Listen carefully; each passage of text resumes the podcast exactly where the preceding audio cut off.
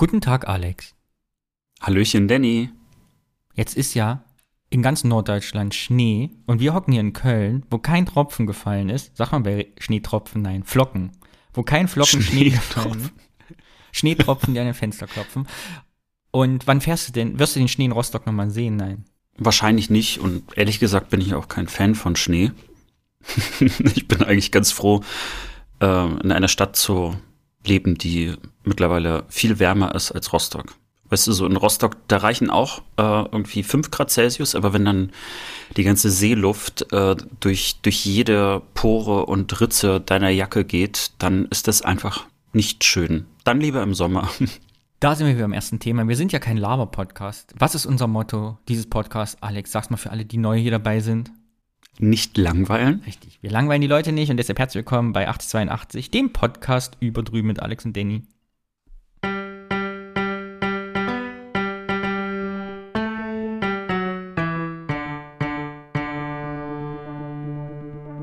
Alex, bevor wir zur ersten Rubrik kommen, die heißt das Feedback. Wir kümmern uns um unser Kollektiv, das uns wieder herzhaft geantwortet hat. Habe ich einen Aufruf, einen Appell an das Kollektiv. Oh, da geht der Jingle nochmal los, direkt vor Das hat diesen Appell nochmal schön ja. äh, untermalt, finde ich. Alle, die uns jetzt hören, alle Hörerinnen und Hörer, ich habe einen Auftrag ans Kollektiv, das uns hier verbunden ist. Wir wollen ja mehr Hörerinnen, Hörerinnen und Hörer akquirieren. Das heißt, Hausaufgabe. Alex, auch für dich. Du hast auch eine Hausaufgabe.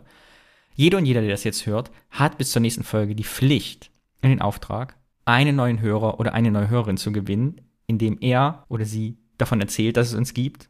Beiläufig, durch einen Twitter-Tweet, auf Facebook, wo auch immer. Ja, jeder muss das jetzt jemandem anderen erzählen. Was hältst du davon, Alex? Ich finde die Aufgabe sehr gut und für diejenigen, die nicht wissen, wo man uns so finden kann, was man so weiterempfehlen kann, 8082 Podcast auf Twitter 8082 Podcast auf Instagram. Und wir freuen uns übrigens auch über Kommentare. Man kann auch schreiben, aber natürlich sind Audiokommentare auch viel geiler. Und jetzt werde ich direkt in dein entsetztes Gesicht schauen hier auf Zoom.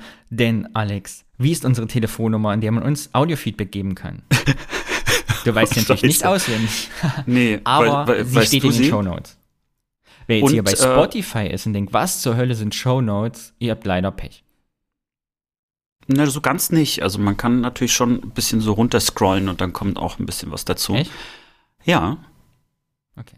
Aber es sind nicht wirklich Shownotes im Sinne von, dass man da auch direkt reinspringen kann und äh, zum Beispiel wichtige Kapitel wie den Bioort einfach überspringen kann. Bei Spotify gibt es Kapitel? Nein. Nein, das nicht. Selber schuld. Wir fangen an mit der ersten Rubrik, die heißt das Feedback. Haben wir Feedback bekommen? Wir haben Feedback bekommen. Okay. Ich fange an. Dein Kollege hat uns nämlich einen Intro-Vorschlag gebastelt, ist auf unseren Wunsch eingegangen und hat uns etwas gebaut, aufbauend auf unserem Klavier und das spiele ich jetzt mal vor.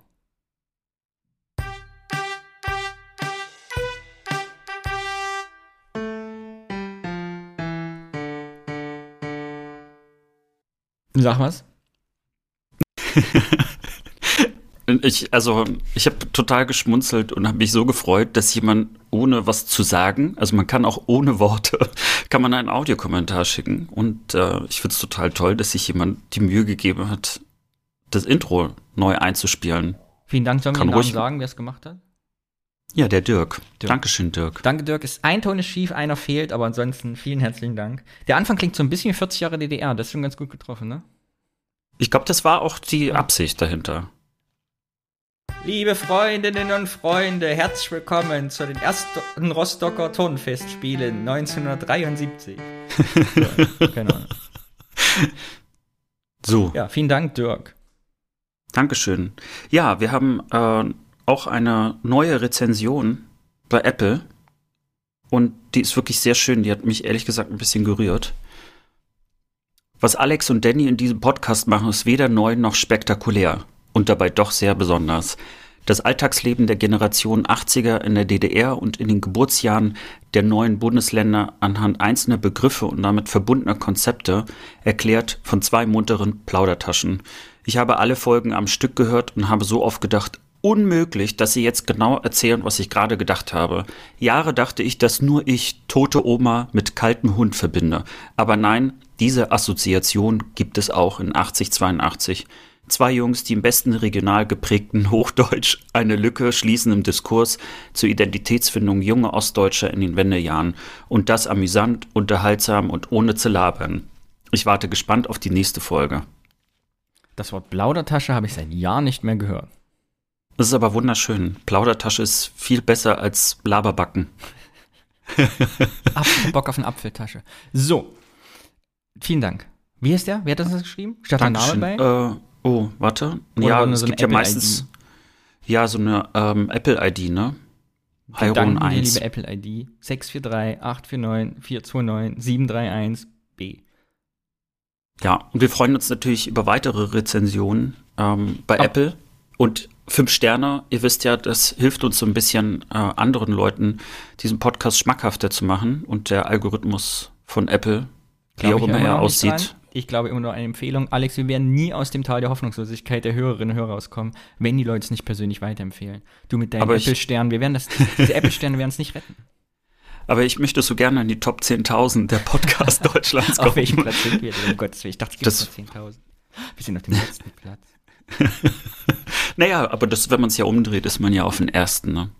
Na gut, aber wir sind ja kein gemischtes Hack. Hast du gerade gemischtes Hack gesagt? Ich habe gemischtes Hack gesagt. So, wir kommen zum nächsten Audiokommentar. Liebe Damen und Herren, liebe Fastelavensfreunde, es ist ja Karneval hier in Köln. Äh, und das erste Jahr ist Karneval in Köln durch die Pandemie genauso wie das restliche Jahr in Rostock. Und deshalb gehen wir weiter zum Kommentar von Frank, unserem Internethausmeister. Er erzählt uns was zur Hausmeisterei und seinen Erlebnissen. Viel Vergnügen. So, also, dann nehmen wir mal die Kindergartenköchinnen-Folge zum Anlass. Mir ist da was eingefallen zum Thema Hausmeister. Und zwar ähm, bei meinem Großvater, der Lehrer war, ähm, äh, an einer Dorfschule, da hat der Hausmeister noch im, im Schulgebäude gewohnt. Und ähm, der hat allerdings so schnell gesprochen, dass wir Kinder die nie verstanden haben. Der hat immer so und dann hat man irgendwie so Verlegenheitslächeln oder so. Und jedenfalls war er so ein bisschen unheimlich gewesen, weil er noch dazu unterm Dach gewohnt hat und einer, also man unter normalen Umständen dort gar nicht hingekommen. Aber jedenfalls der hatte ähm, auch, wie es halt auf dem Dorf so üblich war, Tiere gehabt. Also Schafe, Enten, ähm, Hühner sowieso. Und im Sommer, ähm, wenn keine Schule war, also war ja zu der Zeit mal irgendwie acht Wochen lang ähm, Ferien. Und da hat er, hat er dann die, die Schafe zum Beispiel, hat er auf dem Schulsportplatz äh, ähm, weiden lassen. Also hat den eingezäunt und hat die dann dort, dort äh, freigelassen. Unglaublich. Also und ähm, genau, also das war das, das war das, das Besondere und für uns Kinder war nie so richtig erkennbar, wann der nur irgendwie gearbeitet hat und wann er quasi in, in Freizeit war. Also der hat irgendwie ständig mit den Tieren da und, und äh, was gebastelt und war in der Werkstatt und was weiß ich alles irgendwie. Genau.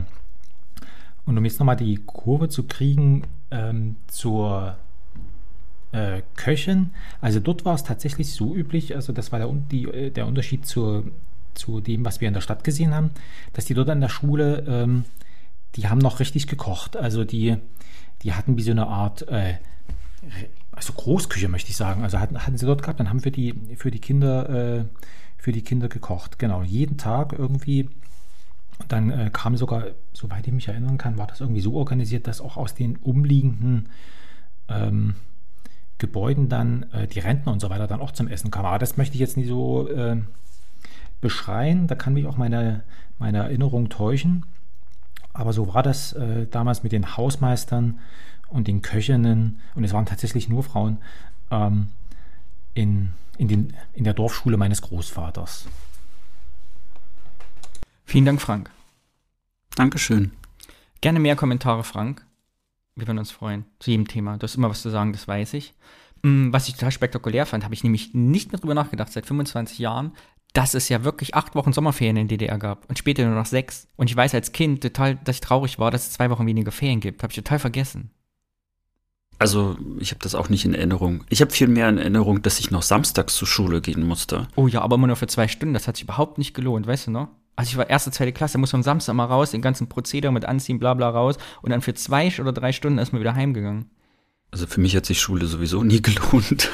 das, das ist nicht nur für den Samstag gewesen. Ich glaube, die haben uns nur die zwei Stunden in die Schule geschickt, damit die Eltern mal zwei Stunden am Wochenende allein sein konnten. Ich glaube auch. Also meine Eltern damit haben die das, neue glaube ich, schon genossen. machen konnten irgendwann auch. Man hat ja sonst nicht Zeit gehabt. Das wäre natürlich ein ziemlich perfider Plan. Ja. Gut. Danke, Frank. Äh, wer übrigens mich hören will mit Frank, wir haben letzt in seinem Podcast Teilnehmer bitte sprechen, heißt der, vier Stunden lang geredet und Bier getrunken. Vier Stunden. Ja, vier Stunden Abend bei mir im Atelier und er in Dresden und wir haben über Geselligkeit und Kunst gesprochen. In Zeiten der Pandemie. Ja, und es ist ein bisschen ausgeartet. Finde ich gut. Mensch. Nicht Ja, einmal geschnitten, komm. vier Stunden ohne Schnitt. Wir reden uns um Kopf und Kragen. Wahnsinn. Aber so ist das beim sprechenden Denken. Mm, aber noch was? Nein. Das waren die Kommentare. Vielen Dank. Wir freuen uns wirklich über Audios. Schickt uns eure Stimmen. Und wenn ihr nicht wollt, sagt uns einfach nicht euren Namen. Oder wie ihr sagt, verfremdet mich, dann machen wir so eine Computerstimme draus. Hauptsache, redet. bitte redet mit uns. Talk to us. So genug Werbung dafür gemacht, dass die Leute uns Feedback geben. Jetzt kommen wir zur zweiten Rubrik und die heißt das Wort. Jedes Mal bringt einer von uns beiden ein Wort mit, das wir dann beide besprechen, ohne was dazu recherchiert zu haben, sondern einfach frei raus, unsere Gedanken, unsere Assoziationen dazu. Und diesmal kann ich wieder aufgeregt sein, denn du, Alex, hast ein Wort mitgebracht, von dem ich nicht weiß, wie es heißt. Und deshalb, bitteschön. Gott, ich bin aufgeregt. Sehr gut. Ich werde auch gar nicht lange drum herum reden. Okay, das war jetzt schon viel zu lang, ne? Okay, das, das Wort, das ich mitgebracht habe, ist Fotoapparat. Fotoapparat? Aha. Okay. Ja. Warum? Das geht dich überhaupt nichts an. Also. Fang an, was das erste, was, was, das erste, was du siehst, denkst Das allererste, beim was ich sehe, ist mich im Plattenbauzimmer, in meinem Kinderzimmer. Und es gibt eine große Spielekiste aus Holz, die so beklebt ist mit alten Posterausschnitten. Und darin befand sich eine alte Minolta-Kamera, äh, die mal in meinem Familienbesitz in Betrieb war. Wir Kinder haben sie halt kaputt gemacht und seitdem hat sie nie funktioniert. Zweite Assoziation, mein Vater hat eine 8mm Kamera gehabt und es gibt ganz viele 8mm Filme von uns. Gilt das noch? Gilt Video auch als Fotokamera? Weil es ja ganz viele kleine Fotos sind. Und die dritte Assoziation war, dass ich mit 14 Jahren angefangen habe zu fotografieren und ein befreundeter, ein ein Vater eines befreundeten Klassenkameradin hat mir, weil ich sie fotografiert habe, eine Rollfilmkamera geschenkt. Aus sowjetischer Produktion, glaube ich. Und das war meine Mhm. allererste Kamera. Gibt es ähm, ein Foto, wo du sagst, das war das erste Foto, das dir gelungen ist und das du schön findest, auch heute noch? Mm, da muss ich drüber nachdenken, das weiß ich nicht. Ich bin. Das Das ist so eine fiese Frage. Ja, das war damals ja eine andere Zeit. Ich war ja, ich habe angefangen mit so 13, 14 zu fotografieren, genau weiß nicht mehr. Und dann, aber war es ja immer so, es hat ja alles Geld gekostet. Ich weiß, du hast so einen Film gehabt, entweder Kleinbild zum Spielen oder diese Rollfilm-Ding, die haben damals, glaube ich, schon 16 Mark oder so gekostet, war un, und dann waren ja immer nur zwölf Fotos drauf. Ich habe also sehr, sehr wenig fotografiert und dann habe ich ja auch nie die richtig entwickeln lassen. Und ich habe dann ja so einen Rossmann oder DM oder wie das damals hieß, keine Ahnung. Schlecker. Schlecker, stimmt, es gab Schlecker da hat man das ja abgegeben und hat ja gar keinen Einfluss auf das Entwickeln gehabt. Und ich habe die halt irgendwie so wiedergekriegt und deshalb stand eigentlich das Machen im Vordergrund und gar nicht so das Resultat.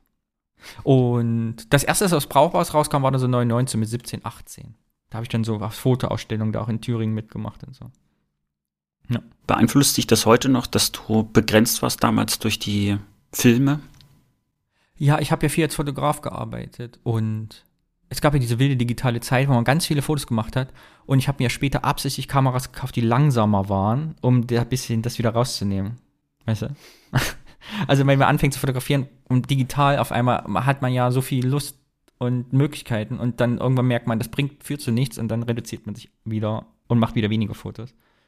Also, Ich habe, äh, ja, also wenn ich ja, heute hast ja, wenn ich heute Porträts von Menschen fotografiere, versuche ich unter eigentlich, ich meine, ich habe ja auch Fotos von dir gemacht, unter 50 Fotos eigentlich zu bleiben, weil danach kommt eigentlich nichts Brauchbares mehr raus. Also lieber vom Konzept her denken sagen, das Foto will ich jetzt machen und das dann auch umzusetzen, statt zu versuchen, ein Bild einzufangen, also zumindest eine Porträtfotografie. Du hast mich ja gefragt, wie ich darauf gekommen bin. Das ist relativ einfach. Ich habe auf Instagram ähm, äh, einen Account, dem wir auch folgen, der bringt immer so Fotos aus der DDR-Zeit. Und da kam dann auf einmal eine grüne Plastikkamera Mhm. eine Kleinbildkamera, äh, die ich hatte. Und das war auch meine allererste Fotokamera, die ich bekommen habe. Das ist, ähm, ich musste dir auch mal kurz zeigen. Die sieht äh, so aus. Aha, noch nie gesehen. Sieht, und das ist eine äh, Bayrette. Ich glaube, so wird die ausgesprochen. Diese Kamera konnte eigentlich nicht so viel, muss mhm. man dazu sagen. Ähm, also die Fotos waren nie so wirklich gut. Man konnte da auch nicht allzu viel einstellen, aber ich war natürlich damals total glücklich, eine eigene Fotokamera zu haben. Mein Vater, der hatte so aus der Sowjetunion eine ganz andere, weißt du, die, die würde heute, glaube ich, noch einfach gute Fotos machen, Wie alt gutes Objektiv. Wann hast du die bekommen, diese Kamera? Naja, ich muss äh, um die sieben oder acht mhm. gewesen sein. Also es war noch vor der Wende. Und äh, das waren natürlich am Anfang Schwarz-Weiß-Filme. Und das Interessante ist ja, dass irgendwann Schwarz-Weiß-Filme viel teurer am entwickeln waren als Farbfilme. Und du hast ja auch gerade Rossmann ähm, erwähnt und Schlecker. Ich hatte auch damals ähm, so bei Rossmann das entwickeln lassen, vorher noch bei so einem Fotoladen, wo man das auch abgeben konnte, wo man ja noch eine Woche teilweise warten musste, bis dann irgendwie die Sachen kamen. Es gab auch eine Zeit, wo ich absichtlich irgendwann Schwarz-Weiß-Filme wieder gekauft habe, weil ich einfach wissen wollte, wie Fotos auch mit einer moderneren Kamera in Schwarz-Weiß aussehen. Und ähm, ja, und irgendwie diese Kamera finde ich heute noch so schön, weil die eben grün ist. Du erinnerst dich ja, als damals die ersten iMacs äh, äh, kamen, äh, als Steve Jobs praktisch wieder dazu kam, dann sahen auf einmal Computer nicht mehr so grau und beige und so aus, mhm. sondern das waren auf einmal so diese farbigen und, äh, und, und dadurch sah das irgendwie gleich ganz anders aus. Und normalerweise finde ich ja Kameras schön, wenn die so auch aus Metall sind und wenn die so richtig wertig sind. Die ist eigentlich das Gegenteil, aber die war eben farbig. Also es war so spielerisch und das fand ich sehr schön. Aber ich habe äh, zu Fotoapparaten tatsächlich noch eine andere persönliche Geschichte. Die finde ich immer noch grandios. Äh, die spielt aber in der Sowjetunion. Meine Oma hat in einer Fabrik gearbeitet, die Fotoapparate hergestellt hat. Und äh, die haben, äh, wie ich jetzt, ich habe das äh, im Zuge für, für unseren Podcast, wollte ich das einfach noch mal ein bisschen recherchieren oder verifizieren. Äh, die haben damals so eine Kopie äh, von einer Leica praktisch produziert, mhm. schon äh, einige Jahrzehnte. Und äh, meine äh, Oma war dort Buchhalterin oder ist dort bei dem äh, so in der Finanzabteilung gearbeitet. Und dann irgendwann schon weit, weit, weit, nachdem die Sowjetunion zusammengebrochen ist, ähm, saß ich dann so mit meiner Oma zusammen und da haben wir darüber auch nochmal gesprochen, über ihre Arbeit und über diese Fabrik, weil irgendwie hat mich das doch mal interessiert. Und dann hat sie mir gesagt, na ja, also wir haben nicht nur Fotoapparate in dieser Fabrik hergestellt, sondern das war äh, na, so ähnlich. Ähm, also Herzklappe. Äh, man kann sich das ja fast denken. wenn man Fotoapparate herstellt, äh, das dort natürlich auch viel mit Optik und äh, Radar und so weiter zu tun. Also nicht Radar, aber äh, so Infrarotgeschichten. Und man hat dort fürs Militär mhm. eben auch so äh, optische Sucher etc., also praktisch für Raketen und für ähm, andere Sachen hergestellt. Und im Grunde genommen war das Ganze eigentlich ein Militärkomplex, der aber auch noch für privaten Gebrauch auch andere Sachen hergestellt hat. Und ähm, das ist mittlerweile kein großes Geheimnis mehr, aber als mir meine Oma das erzählt hat, war es wirklich so, als ob sie irgendwie äh, so nach über einem Jahrzehnt gedacht hat, jetzt ist es okay, das zu sagen. Weil das war natürlich damals total alles geheim. Und äh, sie hat aber trotzdem ein paar Jährchen gebraucht, um äh, dieses Geheimnis äh, also mir gegenüber zu äußern. Das fand ich eigentlich auch ganz süß und gleichzeitig hatte ich das Gefühl, weißt du, so irgendwie der Sohn von äh, James Bond zu sein. Also nicht James, in dem Falle dann Jamie Bond, aber es hatte irgendwie gleich was Cooles in so einer Spionagefamilie zu sein. Du eine Spionagefamilie, meine Mutter war Rinderbesamerin, so schließt sich der Kreis der Arbeitstätigen, der Arbeiter, der Werktätigen. Ja. Ja, cool. Ja, was mir direkt noch eingefallen ist, ist, äh, ich musste an Max Gold denken. Der hat ja mal gesagt, mhm. sinngemäß in irgendeinem Buch geschrieben, dass man, äh, wenn man Fotos macht, möglichst viel Alltags, also es geht gar nicht um das Motiv, sondern das Drumherum. Weil nichts wäre schöner, als 20 Jahre später ein äh, Fotoalbum aufzuschlagen und dann direkt zu sagen, ach guck mal, so sahen die Mülleimer 1993 aus. Und das fiel mir nämlich gerade ein, weil Fotoapparat äh, verbinde ich nämlich noch, dass wir kurz nach der Wende, meine, ich muss kurz überlegen, wann meine Schwester eingeschult worden ist, 88, 89, 90, 91, ja 1991, so eine relativ günstige, ich glaube aus dem Otto-Katalog, Festbrennweiten Kamera, wie man es damals so kannte, wo man den Film reinsteckt, die konnte nichts außer Auslöser und Blitz. So. Und damit sind halt die Fotos meiner Jugend entstanden, eigentlich ausschließlich mit dieser Kamera. Äh, was aber bedeutet hatte, dass sie also alle schlechte Qualität haben. Und das ist so eine Diskrepanz zu heute, wo ja alles fotografiert wird, gestochen scharf und auch jedes Detail, in aller Blödsinn, gibt es zum Beispiel von der Schuleinführung meiner Schwester halt noch 24 Fotos. Oder wenn ich auf mhm. Klassenfahrt war, gibt es 36 Fotos davon, von denen die Hälfte nicht geklappt hat, weil man ja mit 12, 13 Bock hatte, was zu experimentieren, was schiefgegangen ist. Und natürlich nicht die Dinger drumherum, sondern wirklich nur das, was man fotografieren wollte, was total schade ist. Weil ich habe letztens nochmal gedacht, mit meinen Eltern unterhalten, wie sah eigentlich unsere Plattenbauwohnung aus und wie das so ist in der Geschichte, es verschwimmt alles so ein bisschen. Und es gibt kein einziges Foto, nicht ein einziges, was diesen Plattenbauwohnung zeigt. Es gibt so mhm. von der Bescherung irgendwie zu Weihnachten mal zwei, drei Fotos und irgendwie mal, wie meine Mutter in der Küche steht, aber nicht, wo man sagt, ah, ich fotografiere jetzt mal den Raum. Weißt du? Es gibt mal ein Foto, wo die Tür zu sehen ist, mal ein Fenster, aber wie man es heute so macht, wo man irgendwo einzieht und sagt, ah, ich fotografiere, mach mal Bilder, sowas existiert halt nicht. Und vieles wird dir wahrscheinlich ähnlich gehen. Unsere eigene Vergangenheit entsteht halt nur aus Erzählungen. Es gibt kein Bildmaterial dazu. Und das ist so mhm. unterschiedlich zu heute. Wenn ich jetzt mein iPhone, warte, ich guck mal gerade, ich glaube, ich habe, ja, in den letzten fünf Jahren 17.000 Fotos. Ich kann halt alles bildlich wiederherstellen. Und das geht in der Zeit nicht. Und da geht sehr viel verloren. Und sehr viel wird natürlich auch verklärt, weil das in Erinnerung ja doch irgendwie mal anders ist als in echt. Wie geht's dir da? Wie ist deine Kindheit dokumentiert? Deine Jugend? Auch sehr schlecht. Ne? Also ich, ich war auch immer so ein bisschen neidisch schon damals, wenn man so im Fernsehen gesehen hat, dass Leute äh, vor allen Dingen auch aus dem Westen schon äh, auf Film gebannt waren. Also weil es dort einige Leute schon gab, die irgendwie so eine Videokamera mhm. hatten. Die waren ja trotzdem noch sehr teuer, aber es gibt halt welche, die ihre Kindheit äh, in Bewegtbild festgehalten haben. Das gibt es bei mir gar nicht. Also bei mir ist sozusagen das höchste der Gefühle ein gutes Schwarz-Weiß-Foto und dann auch relativ wenig ich glaube, viel äh, für die damalige Zeit, aber im Grunde genommen einfach immer nur so kleine Ausschnitte.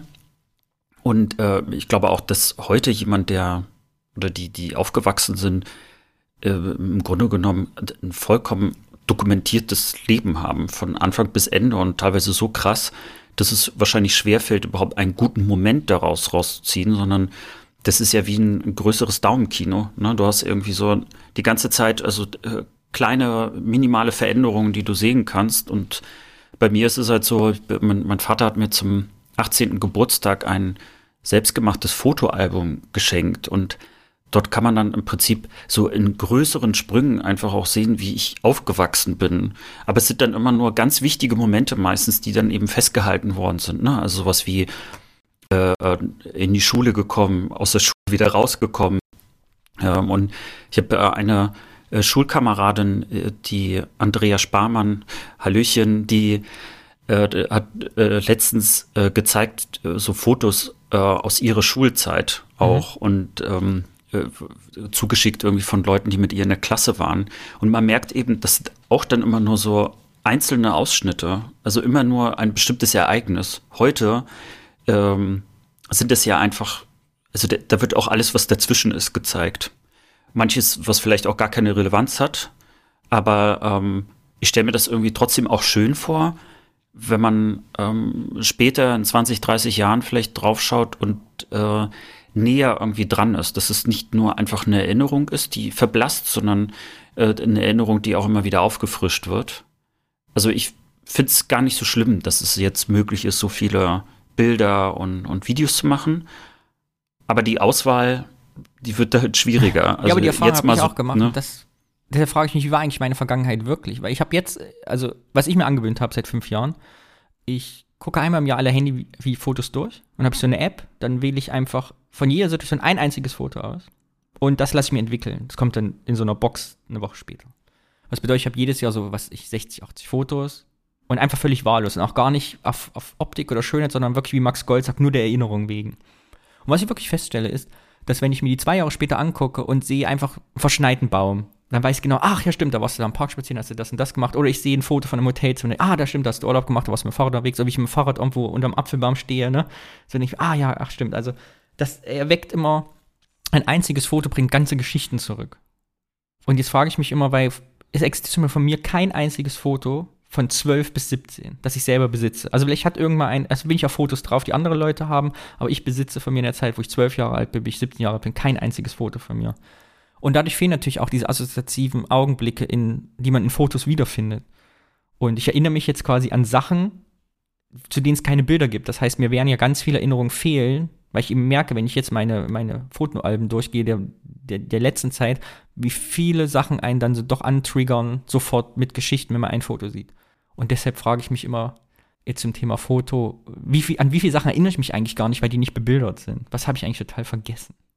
Ich finde eigentlich noch krasser, dass äh, meine Erinnerungen an die Kindheit natürlich mit diesen Fotos gekoppelt sind, die man auch immer mal wieder aus dem Fotoalbum rausholt. Aber wenn die in Schwarz-Weiß sind, merke ich, dass meine Erinnerung dadurch auch in Schwarz-Weiß ist. Ich kann mich nicht erinnern, wie es in Farbe war.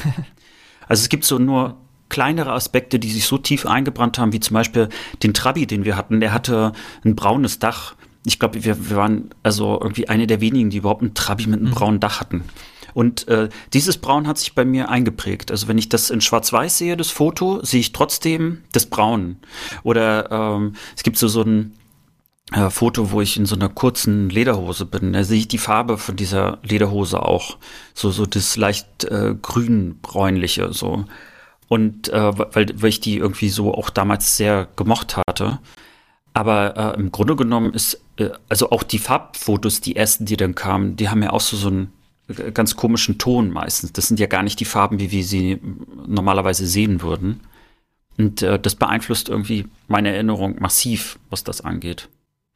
Wo wir gerade bei Hobby-Erinnerungsphilosophie sind, was würdest du ad hoc sagen, warum wir bildhafter geworden sind? Weil ich überlege gerade nach der Wende, ich meine, so ein 36er Film hat 4 Mark gekostet oder so. Wir hätten ja auch zwei Filme mit auf Klassenfahrt nehmen können. Haben wir aber nicht sondern nur ein. Aber es kann nicht die Frage des Geldes gewesen sein. Es muss ja offensichtlich damals nicht so wichtig gewesen sein, Bilder zu speichern. Heute dagegen haben wir das Gefühl, in jeder Situation müssen wir Bilder davon mitnehmen. Komisch, oder? Was meinst du, woran das liegt?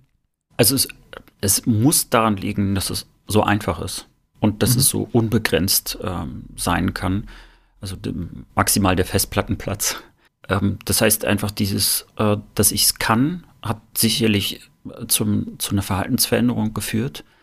Ähm, das ist dann auch sich normalisiert, also ständig aufzunehmen.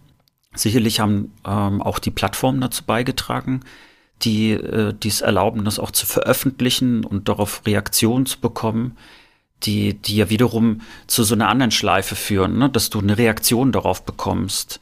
Ähm, also was sozusagen so bei uns vielleicht mal der Familienarm war, weil man mal wieder ein Fotoalbum rausgeholt hat und dann irgendwie darüber gelacht hat oder Geschichten dazu erzählt. Das gibt's halt so in Mikrodosen, dass du dann auf einmal so ein bei, ich sag jetzt mal, bei Instagram, selbst auf eine Story, kriegst du halt so ein Klatschen oder Herzchen oder äh, du kriegst dann wieder eine Push-Benachrichtigung. Also es passiert immer was. Es ist auch eine Form der Interaktion. Man spricht durch diese Bilder auch äh, und möchte eben auch ähm, sich damit auch in gewisser Weise auch ausdrücken. Auch wenn das für viele Leute und für mich am Anfang auch sehr irritierend war, weil das, was man dort ausdrückt oder zeigt, so gefühlt sehr banal ist. Aber für, für die Menschen, die das machen, ist es eben nicht banal. Es ist ja das, was sie gerade erleben, das, was sie gerade gesehen haben, ähm, das, was sie vielleicht gefreut hat oder was sie traurig gemacht hat. Und ähm, das ist, glaube ich, schon ein, ein Punkt, der, der dazu beigetragen hat. Aber natürlich, wie glaube ich, in jeder Generation gibt es immer irgendwas, was am Anfang ein bisschen übertrieben wird ich glaube, es wird sich auch ein Stück weit irgendwann normalisieren. Zum Beispiel hast du gerade gesagt, dass du dich erinnerst, dass du äh, diesen Baum dort mit Schnee gesehen hast. Ich behaupte, dass du trotzdem, du machst vielleicht viel mehr Fotos, aber du machst sie irgendwie bewusster. Ich glaube, viele Menschen, die drücken einfach erstmal auf den Knopf und entscheiden dann, ob das überhaupt für sie wichtig war oder nicht. Ähm, ja, aber so genauso also das, meine Schnappschüsse ne? eigentlich auch. Also ich trenne da komplett von der künstlerischen Fotografie zu Schnappschüssen. Also ich weiß schon, wenn ich Fotos mache, mache ich die nur, damit ich mich später an die Momente erinnere. Da gehe ich wirklich, nehme ich die Kamera in die Hand und mache wie so, tack, und dann egal was, selbst wenn es verschwommen ist, ist auch egal. Hm. Aber ich weiß, ah, ich bin an dem Tag über die Brücke gekommen, es war kalt, aha, das war schön, dann waren wir da und da essen, dann haben wir noch ein Bier getrunken. So, weißt du so. Hm. Aber äh, ganz kurz, weil mir das einfällt, ich muss jetzt einschieben, denn wie ist das zweite Motto dieses Podcasts, Alex? Sag das zweite Motto. Es gibt ein zweites Motto? Ja, wir haben einen Bildungsauftrag für junge Leute. Ach so. Gut, dass du mich dran erinnert Alex, hast. viele jüngere Leute, die ein paar Jahre jünger sind als ich, werden es nicht wissen und alle anderen werden sagen, scheiße, habe ich 25 Jahre nicht dran gedacht. Stimmt, so war das. Wie haben wir denn früher nach Klassenfahrten so Fotos getauscht? Ich habe keine Ahnung. Klar, wenn ich das jetzt ich sage, dann weißt du das sofort wieder. Wir haben die entwickelt mitgebracht und die Leute haben die Nummern der Fotos aufgeschrieben und dann hat man die zusätzlich entwickeln lassen und die Leute haben die dann bezahlt. Und manchmal hat man sogar auf die Fotos hinten drauf geschrieben, Stefanie hätte gern die 26, die 24, die 31 und ja. die zweimal. Kannst du dich erinnern? Ja, total. Äh, vor allen Dingen, das ist ja eigentlich der Klassiker auch überhaupt gewesen, äh, dass man sich die Negative zum Beispiel noch angeguckt hat und dann hat man die Nummern davon aufgeschrieben. So, und hat das praktisch nochmal in die Entwicklung gegeben, um das dann zu verdreifachen, zu vervierfachen oder so. Und dann hat man im Grunde genommen diese ganzen Stapel gehabt und dann äh, die, die Sachen verteilt. Du hast vollkommen recht, ich hab, äh, das habe ich verdrängt. Filzstift und Papier war unsere iCloud. Was, was für ein mega Aufwand. Ich, also ganz ehrlich, das vermisse ich aber nicht. Ich finde es schön, äh, eben auch, äh, dass, dass vielleicht jemand ein, ein besseres oder ein schöneres Foto gemacht hat von der gleichen Situation und kann es direkt mit mir teilen. Also das Einzige, was mich doch ganz schön nervt, äh, und ich glaube, das geht ganz, ganz vielen Leuten so, ist dieses, wenn man auf Konzerten zum Beispiel äh, sofort die Leute hat, die dann die Handys zücken und alles aufnehmen und äh, wo sich ja auch mittlerweile immer mehr Musiker darüber beschweren. Ich will da gar nicht so äh, klingen wie so ein, so ein äh, Opa, der sich irgendwie über bessere Zeiten früher äh, sozusagen freut und, und sozusagen die neue Zeit irgendwie verdammt. Aber da habe ich das Gefühl, das wird irgendwann auch wieder weniger werden, weil äh, es, ich, ich verstehe diesen Bedarf, den Moment irgendwie festzuhalten, weil das ist ja auch was sehr Schönes. Überhaupt also ein Konzert kann ja was sehr Schönes sein und dass man das irgendwie für immer festhalten möchte. Aber äh, ich finde trotzdem, es nervt, weil ich das Gefühl habe, dass die Menschen gar nicht mehr in dem Moment sind, sondern sich viel mehr darauf konzentrieren, den Moment festzuhalten äh, anstatt also äh, diesen Moment wirklich komplett einfach zu spüren und, und, und einfach auch die Hand zu befreien. du bist, du bist wie so ein Facebook-Sinnspruchgenerator. Ich glaube, das hat Vor- und Nachteile. Also ich bin mir ganz, ich stelle mir vor, ich hätte von der ganzen Schulzeit in, in der Plattenbauschule äh, Fotos. Und zwar von jedem Tag oder jeden dritten Tag. Ich glaube, ich werde heute durchdrehen. Ich bin, glaube ich, ganz froh, manche Erinnerungen auch gar nicht mehr zu haben. Also ich habe die Schule nicht gemocht. Stell dir vor, ich müsste mir jetzt ganz viele Fotos der Schule angucken. Also ich habe ja Schule auch nicht gemocht. Äh, trotzdem glaube ich, dass es jetzt natürlich interessanter wäre, da mal wieder reinzuschauen, weil ich mit genügend Abstand auf diese Zeit auch gucken kann. Ja, die Dokumentation der eigenen Kindheit. Unsere Jugend besteht aus 36 Farbfotos und 20 Schwarz-Weiß. Na gut, manchmal ist es ja auch ganz schön. Jede Generation hat, glaube ich, ihre auch äh, ihre eigenen Bilder und und ihre ähm, Art und Weise auch festzuhalten. Also das wird, glaube ich, auch, also weißt du, so wenn man äh, äh, zurückschaut, ne, es gab ja irgendwann mal gezeichnete Bilder, dann gab es so dieses eine Foto, das in zehn Jahren gemacht worden ist, äh, wo man irgendwie gerade so noch so ein Gesicht äh, erkennen konnte, wo sich Leute noch extra dafür angezogen haben und dann kommt zum Beispiel dieses Foto, was glaube ich, auch ganz viele kennen mit so einem alten Telefon, das man dann festhält. Davon gibt es, glaube ich, drei Variationen bei mir, die, die bei drei unterschiedlichen Fotografen aufgenommen wurden. Aber absurd. Warum hatten wir denn bitteschön eigentlich, ich meine, niemand von uns hatte Telefon in der DDR. Das war ein gesellschaftliches, gesellschaftlicher Missstand. Alle dachten, oh, Telefon. Und nur die von der Stasi haben Telefon. Und es gibt keine. Und man, wenn man anrufen will, ist teuer. Und das Ausland kannst du nicht, in BRD auch nicht. Und dann macht man ausgerechnet mit den Kindern Fotos am Telefon. Ist doch absurd. Ich habe auch so ein Foto. Jetzt muss man, ja, jetzt muss man aber sagen, ein Foto davon ist auch in der Sowjetunion aufgenommen worden und da gab es Telefone. Also meine Oma hatte, solange wie ich denken konnte, immer ein Telefon. Ja, aber deine Oma war ja auch in der Rüstungsindustrie tätig. Die, hat, die, hat, die musste angerufen werden, wenn mal wieder Linsen geschliffen werden mussten für irgendeine äh, Langstreckenrakete. Also das würde ich jetzt nicht als Maßstab gelten lassen. Was denn? Klingeling, klingeling, Herr Gorbatschow, wir brauchen Ihre Hilfe. Wahrscheinlich hat die immer schon so Schneeschuhe vor der Tür fertig gehabt, einen Rucksack, damit sie da hinlaufen kann. Nee, nein, nein. Also, wobei ich jetzt daran denken muss, dass ihre beste Freundin, äh, die hat in einer Firma gar nicht weit weg davon äh, gearbeitet, die hat einen Kassettenrekorder hergestellt, aber irgendwann habe ich mir dann so gedacht, hm, Wahrscheinlich waren die Kassettenrekorder auch nur so ein, so ein Abfallprodukt. naja. Äh, möchtest du an meine, ich habe eine lustige Fotogeschichte, jetzt wo wir doch Laber-Podcast geworden sind, zum Thema Fotos in Rostock. Möchtest du die hören? Ja, auf jeden Fall. Pass auf, ganz kurz.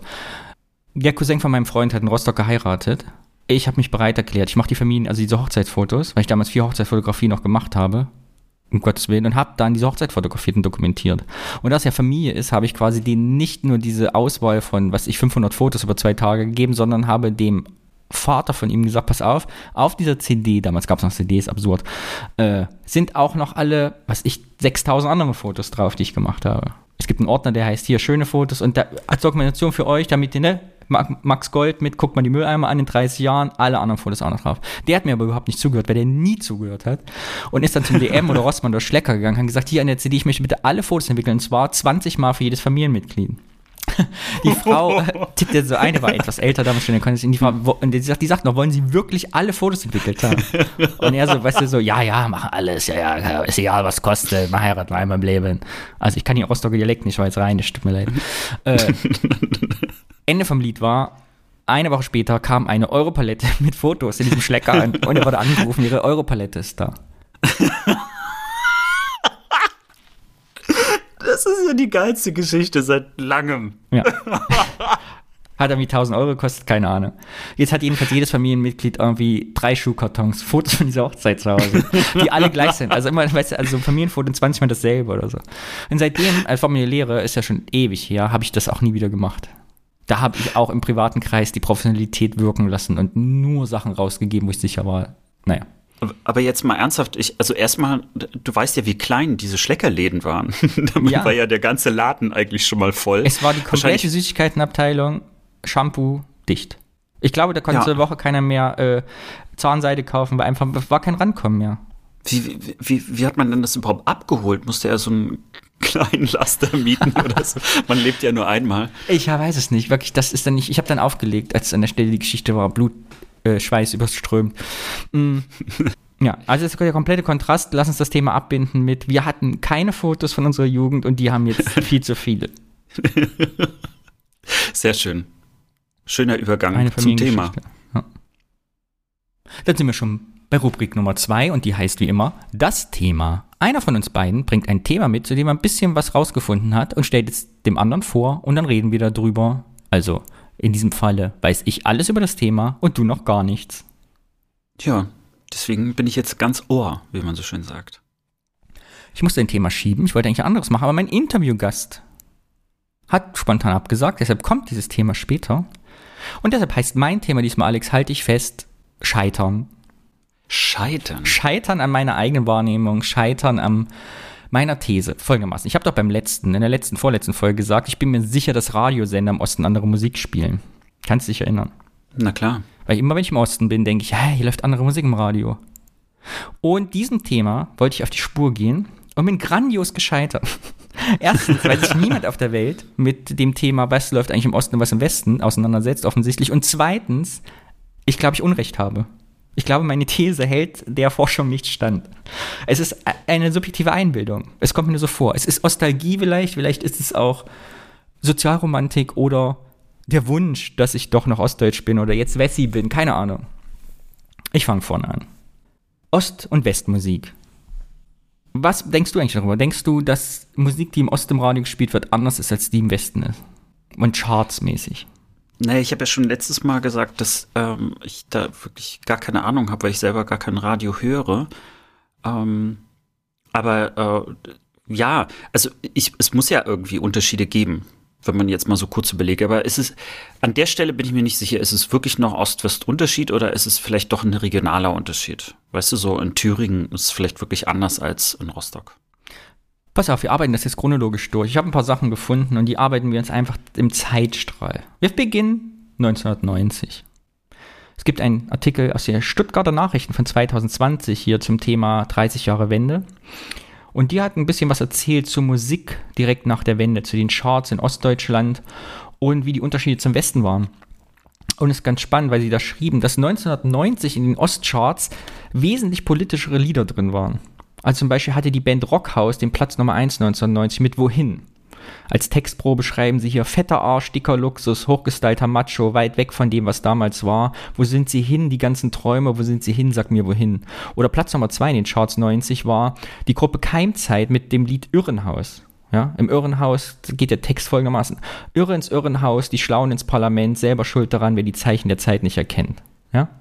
Oder Platz Nummer drei der Charts Karussell mit Marie. Auch eine Textprobe hier abgedruckt. Marie, die Mauer fällt, wir kommen uns näher und näher, die mit den Träumen, die mit dem Geld, die finden sich früher oder später. Ja. Was war zur selben Zeit im Westen Nummer eins der Charts? Charts. Ich, ich, äh, Matthias 1990, Reim ja? mit Verdammt, ich lieb dich. und Platz Nummer drei war I Promise Myself. Und Platz Nummer vier, du wirst nie erraten, wer 1990 Platz Nummer vier der Charts in Westdeutschland waren. Dr. Alban. Die Wildecker Herzbuben. Nein. Ja, Herzilein. Herzelein. Nein, die darf nicht singen. Das kostet direkt GEMA, wir werden geblockt und Spotify schmeißt uns raus und Apple Podcast löscht uns für immer. Auf gar keinen Fall singen. Ne, so schlecht Nein, wie ich singe, Nicht singen. Ach ja, stimmt. Stimmt. wird die Tracker, die Tracker, die, die, die ja, also es war offensichtlich so, dass 1990 noch eine, äh, da Unterschiede gab. Ne? an. Gut, das ist ja irgendwie nachvollziehbar, finde ich. Genau, und gleichzeitig natürlich auch, wenn du überlegst, äh, Rad Westernhagen mit Freiheit, ne? 1991 die Hymne, die ja wirklich erst 1991 rauskam, Wind of Change. Ne? Es war ja nie ein Wendelied, sondern kam ja wirklich mit Verspätung raus und ging ja eigentlich auch um die UdSSR. Genau, so hat das angefangen. Und in meiner Wahrnehmung ist das ja heute auch noch so. Andere Musik im Osten, andere im Westen. Aber meine These hält einfach nicht stand. Wir machen mal weiter. 1994 habe ich es gefunden. Und zwar vom Wissenschaftszentrum Berlin für Sozialforschung. Da gibt es eine Arbeit von Annette Spellerberg. Und diese Arbeit heißt Alltagskultur in Ost- und Westdeutschland, Unterschiede und Gemeinsamkeiten. So. Und aus dieser Arbeit habe ich jetzt ein Stück mitgebracht. Das lese ich einfach auch vor, weil es nur sehr kurz und äh, eh schon so geschrieben ist, dass man es vorlesen kann. Und zwar schreibt da Frau Spellerberg, in der ehemaligen DDR wurden internationale Trends nur zögerlich verfolgt. Insgesamt wurde stärker auf die Pflege volkstümlicher Musik geachtet. Auch in den Bereichen Schlager und Jugendmusik sollte sich deutschsprachige Produkte behaupten. Aufgrund technischer Rückstände in der Rock- und Popmusik, Klammer auf, Mischpulte, Klammer zu, ist dieser Versuch misslungen und der Import von Schallplatten ebenso wie einige Rockbands wurden geduldet. Als Erfolg können die Produkte der deutschsprachigen Liedermacher gelten, die auch im Westen beachtlichen Zuspruch fanden. Der Bereich der traditionellen Klassik erlangte internationale Anerkennung und wurde großzügig gefordert. Das Repertoire der Orchester in der DDR entsprach dem in Westdeutschland. Wegen der ideologischen Ablehnung von Kulturprodukten aus dem westlichen Ausland in der ehemaligen DDR, der volkstümlichen Ausrichtung der als insgesamt kleinbürgerlich gekennzeichneten Lebensweise, kann davon ausgegangen werden, dass traditionellere Strömungen wie Schlager und Blasmusik in Ostdeutschland höher im Kurs stehen. Okay, also das mit der Blasmusik äh, finde ich jetzt gerade so gefühlt erstmal ein bisschen abwegig, aber wahrscheinlich auch nicht, weil es gibt ja immer so, so zwei Musikwelten. Ne? Also du hast ja eigentlich eher, eher so die, die poppigere Musik und dann, äh, wenn man Richtung Volksmusik schaut, also was ich jetzt so mit Blasmusik tatsächlich auch äh, irgendwie verbinde, dann gibt es da ja so, so eine zweite Musikwelt, die ja auch enorm erfolgreich ist, also wo ja auch sehr viel Geld verdient wird und wo es auch sehr viele Hörerinnen und Hörer gibt äh, oder Zuschauerinnen und äh, man weiß davon irgendwie gar nicht so viel. Das ist wie so, so, ein, so, so eine, eine Art Darknet der Volksmusik. Ja, das stimmt. Parallel Musikuniversum. Aber das habe ich ja wieder gelesen, so, also dieser Absatz zum Thema, das ist, äh, wer das lesen will, das Punkt Nummer 2, 4.2, Musikgeschmack im Ost und West aus dem Thema Alltagskultur. Das geht, also der Absatz geht noch ganz lange. Aber was ich da, das habe ich rausgesucht, ganz spannend fand, auch das widerspricht 1994 schon meiner These, weil ich gedacht hätte, wenn mehr Musik im Osten gehört wird, dann ja wohl Osthits, alte DDR-Bands, man hält das irgendwie seinen alten Musikgeschmack oben, aber dass es halt Blas- und Volksmusik ist, die, wenn im Osten mehr gehört wird, das hat mich dann schon verwundert. Offensichtlich ist das, aber vielleicht ist das auch so ein Nostalgie-Ding, weil das verschwindet ja auch in der Zeit, wie wir jetzt bei vielen Sachen schon rausgefunden haben, wie letztens beim, bei der Catwurst auch. Vielleicht wurden die Ostbands erst ja wieder viel später mit Nostalgie beladen. Also vielleicht hat die 94 wirklich keiner gehört. Wer weiß das? Also müssen wir mal recherchieren. Ich weiß es gar nicht. Vielleicht ist das auch diese zweite Welle der Jahrtausend, wenn du hast, ah, wir müssen mal wieder Pudis hören. Weil es dann in den alten DDR-Dokus wieder vorkam mit, ah, alle haben ja Pudis gehört und alle haben Karat gehört und das und Silly. Aber vielleicht war das 94 gar nicht so. Weiß ich nicht. Also was man auf jeden Fall sagen kann, ist, dass äh, gerade wenn über die DDR und den Osten äh, im Fernsehen zum Beispiel gesprochen wird, dann äh, gibt es ja so ein paar klassische äh, so Lieder, die immer wieder im Hintergrund gespielt werden, um mhm. die Reportage irgendwie so ein bisschen so anzufeuern.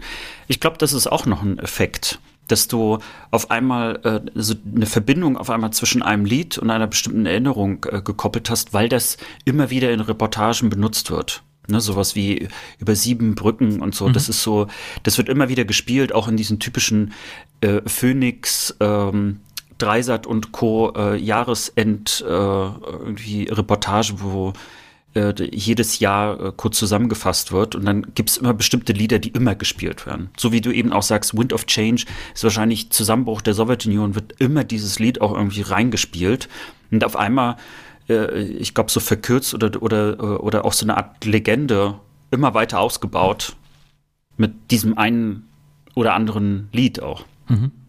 Ja, da fällt mir als Beispiel ein, unser gemeinsamer Freund der Erik, den kennst du ja, hat äh, mich letztens gefragt, also ich glaube von einem Dreivierteljahr, ich habe vergessen ihm zu antworten, mache ich einfach jetzt im Podcast. der hat gefragt, ob wir eigentlich in der DDR immer das Lied Die Partei hat immer recht gesungen haben. Kennst du die Partei? Die Partei, die hat immer recht, den Genossen, es bleibe dabei. Darfst du denn das jetzt singen? Also ich nicht, glaube, dass ja. wir jetzt deswegen gesperrt werden, oh weil irgendjemand oder, jeder Falls jemand kriegt jetzt, jetzt nicht mehr hören, dann wurden wir ge Du darfst nicht lachen, es verrät uns. Ich dachte, hier wäre Schluss, weil wir gesperrt worden sind. Nein, ist egal. das war ich nicht. Ich habe meinen Vater gefragt, der ja Lehrer war auch und durchaus ja dann dadurch auch im öffentlichen Leben irgendwie tätig, wo solche Anlässe gegeben hätte. Und er sagt, er wusste, dass es das Lied gab aber es wurde nie irgendwo gespielt. Also das war bekannt, auch in der DDR fand man das selber schon ein bisschen befremdlich, aber es war nicht so, dass dieses Lied halt überall präsent war oder zu Anlässen gespielt worden wäre. Äh, aber heute, wenn man die ganzen nostalgischen Sendungen ja guckt, hat man den Eindruck, dieses Lied wäre omnipräsent in der DDR gewesen. Ja, und ist es gar nicht gewesen. Also aber es wird immer verbunden Lied, mit SED ja. und äh, Jubelgesang ich, ich singe ja das Lied auch immer nur so eher aus Gag, ja. aber ähm, ansonsten habe ich ganz andere Lieder im Kopf. Also ich sag mal so, eins der offizielleren Lieder, die ich überhaupt im Kopf habe, ähm, was wir noch in der Kindheit als Jungpioniere gesungen haben, das ist zum Beispiel der kleine Trompeter, ich glaube, so hieß das. Und äh, das haben wir irgendwie ganz oft gesungen. Kenne ich nicht. So, ich glaube, das ist so ein ganz tragisches, ähm, äh, Gott, sie, siehst du, so, so viel zum Thema Erinnerung. Ich glaube, es ist ein tragisches Lied irgendwie äh, über so eine Art Partisanen äh, im Weltkrieg. So hat es ein bisschen was Heroisches. Ich glaube, ich habe damals geweint, wenn ich das Lied gehört habe oder gesungen habe. Schickt mal ich auch ein kleines Buch. Mach mal die Show Notes. Wollen wir mal weitermachen mit dem Thema meines Scheiterns in der ost- und westdeutschen Musiklandschaft? Ja, gerne. 2003 hat Karl-Heinz Reuband an der Universität Düsseldorf geforscht und ein Werk geschaffen, das heißt Musikalische Geschmacksbildung und Generationenzugehörigkeit, Klassikpräferenzen im europäischen Vergleich. Eigentlich Klassik Wahnsinn. gar nicht unser Thema so für Radio, aber es gibt eine Grafik 5 und die Bildbeschreibung dazu und das lese ich mal vor. Denn die haben nicht eine Umfrage gemacht, was für Musik hören die Leute eigentlich und welche Musikrichtung mögen sie. Äh, lese mal ein kleines Stück vor aus Kapitel 4 Innerdeutsche und internationale Unterschiede. Möchtest du das hören, Alex? Naja, klar, raus damit. Die Unterschiede zwischen Ost- und Westdeutschland im musikalischen Geschmack sind nach dem vorliegenden Befunden insgesamt relativ gering. Die deutsche Volksmusik und Stimmungsmusik, da ist sie wieder, finden in Ostdeutschland zwar etwas mehr und die Rock- und Popmusik etwas seltener Anklang, aber die Unterschiede in jeder Alterskategorie und jeder Generation belaufen sich allenfalls auf plus oder minus 10 Prozentpunkte. Offenbar gelang es der DDR-Regierung nicht, ihre Bürger vom westlichen Einfluss abzuschotten und die musikalische Geschmacksbildung maßgeblich zu prägen. Zu sehr waren auch die Versuche einer derartigen Abschottung vergeblich, konnten die meisten DDR-Bürger doch auf die westlichen Rundfunk- und Fernsehsender zurückgreifen und taten dies auch. So zeigten Umfragen in der DDR, dass Westsendungen wie Disco 76 von 59 Prozent und die Sendung Musikladen von 51 Prozent der Jugendlichen gelegentlich oder häufig gesehen wurde. Klammer auf, Vergleich Fürster 1999, Kapitel 1, äh, Seite 139. Irgendwie so. Ich bin nicht hm. gut in Studien lesen. Verzeihen Sie mir. Auch die DDR-Musik blieb von internationalen Musiktrends nicht unberührt. So hatte es in den 70er Jahren auch DDR-Bands den Musikstil des Westens längst aufgenommen und eine eigenständige Rockmusik allerdings mit deutschen Texten entwickeln. entwickelt. Mit dem Aufkommen der neuen deutschen Welle Anfang der 80er Jahre verlor dann jedoch die DDR-Rockmusik immer mehr an Resonanz unter den Jugendlichen und der endgültige Wechsel zum Musikstil des Westens wurde vollzogen. Bevorzugt wurden nun aktuelle englische Rock- und Popmusik gespielt. Ja. Also in den 80ern Neue Deutsche Welle auch im Osten und halt internationale Rock- und Popmusik. Was ich auch bestätigen kann aus meiner anekdotenhaften Erfahrung, weil mein Bruder, hat mir schon mal in der letzten Folge beredet, halt dann Bruce Springsteen zu Hause hatte. Tina Turner, hm. äh, Van Halen und sowas hat er dann gehört.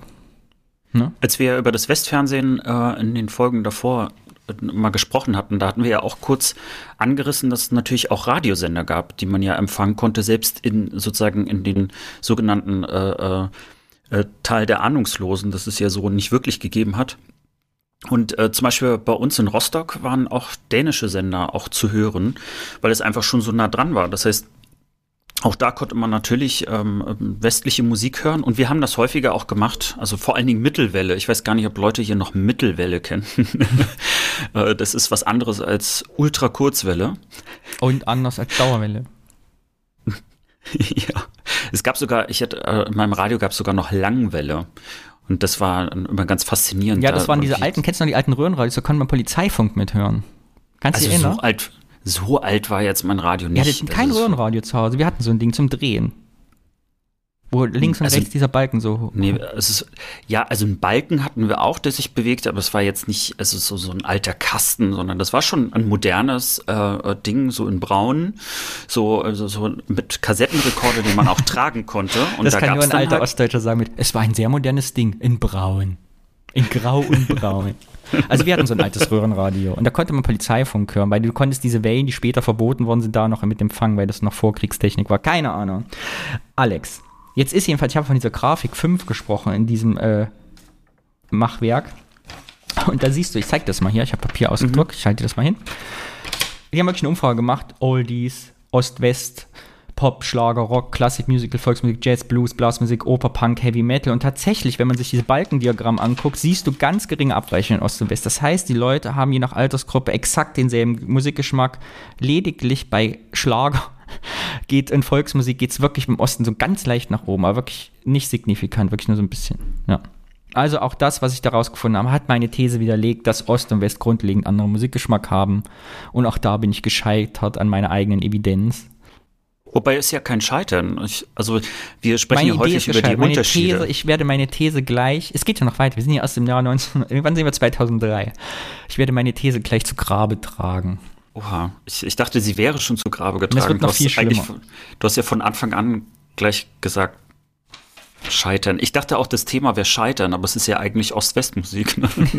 ja, ja, Scheitern an mir. Ich weiß nicht, wie das Thema heißt. Braucht keinen Namen. Das Thema ohne Namen. Wir sind jetzt im Jahr 2020. Und 2020 hat anlässlich des 30-jährigen Mauerfall-Jubiläums dieser, kennst du dieser, diese Online-Musikplattform?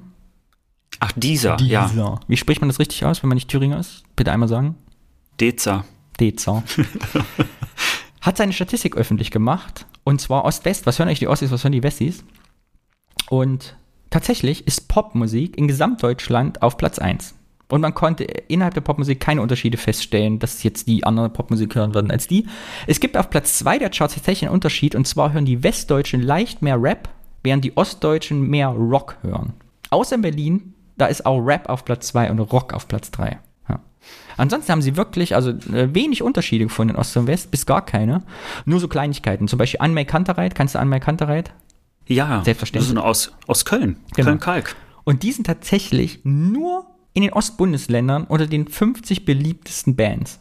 Und da auch in allen Bundes, also in allen neuen Bundesländern ist Anmai Kantereit und in den Top 50 im Westen gar nicht. Das ist echt faszinierend. Und zum Beispiel nur in Dresden ist neben Helene Fischer in den Top 50 in Schlagern auch noch Roland Kaiser, Matthias Reim unter den Top 50.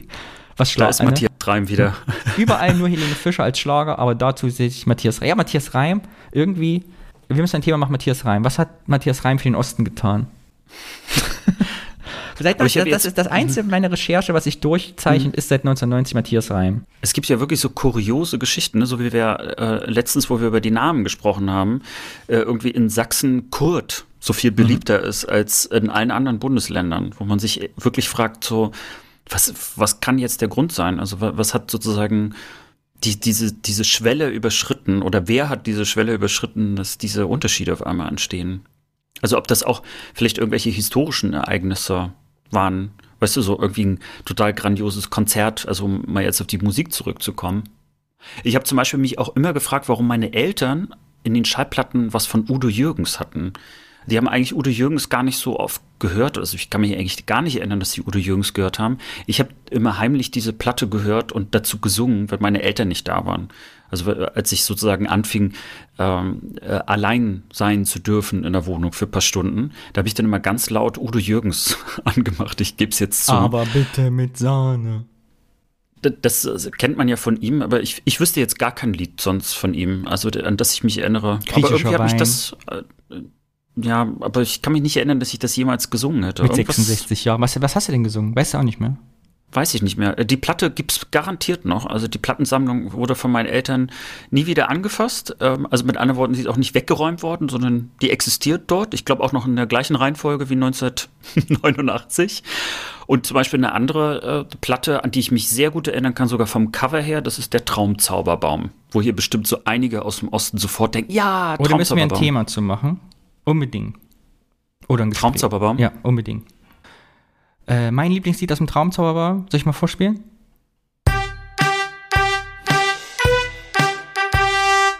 So, das spielen wir jetzt immer ein, wenn es weitergehen muss, wenn wir ins Labern kommen, wie jetzt. Das ist der Laber. Alert. Laber ich komm, Das ist so ein bisschen fast wie bei TV Total mit Stefan Rahm, weißt du, so schön auf den Button drücken. Genau. Und wir sind jetzt im Jahr 2020 angekommen. Dieser steht keine Unterschiede zwischen Ost und West fest. Das heißt, meine These, dass die Ostdeutschen alles andere Musik hören, ist ja eigentlich fast schon widerlegt, wenn es nicht meine These natürlich noch gäbe, dass es im Radio stattfindet. Ich höre immer Radio, wenn ich in den Osten fahre und denke mir, das ist doch was anderes. Aber dieser ist ja jetzt Internet.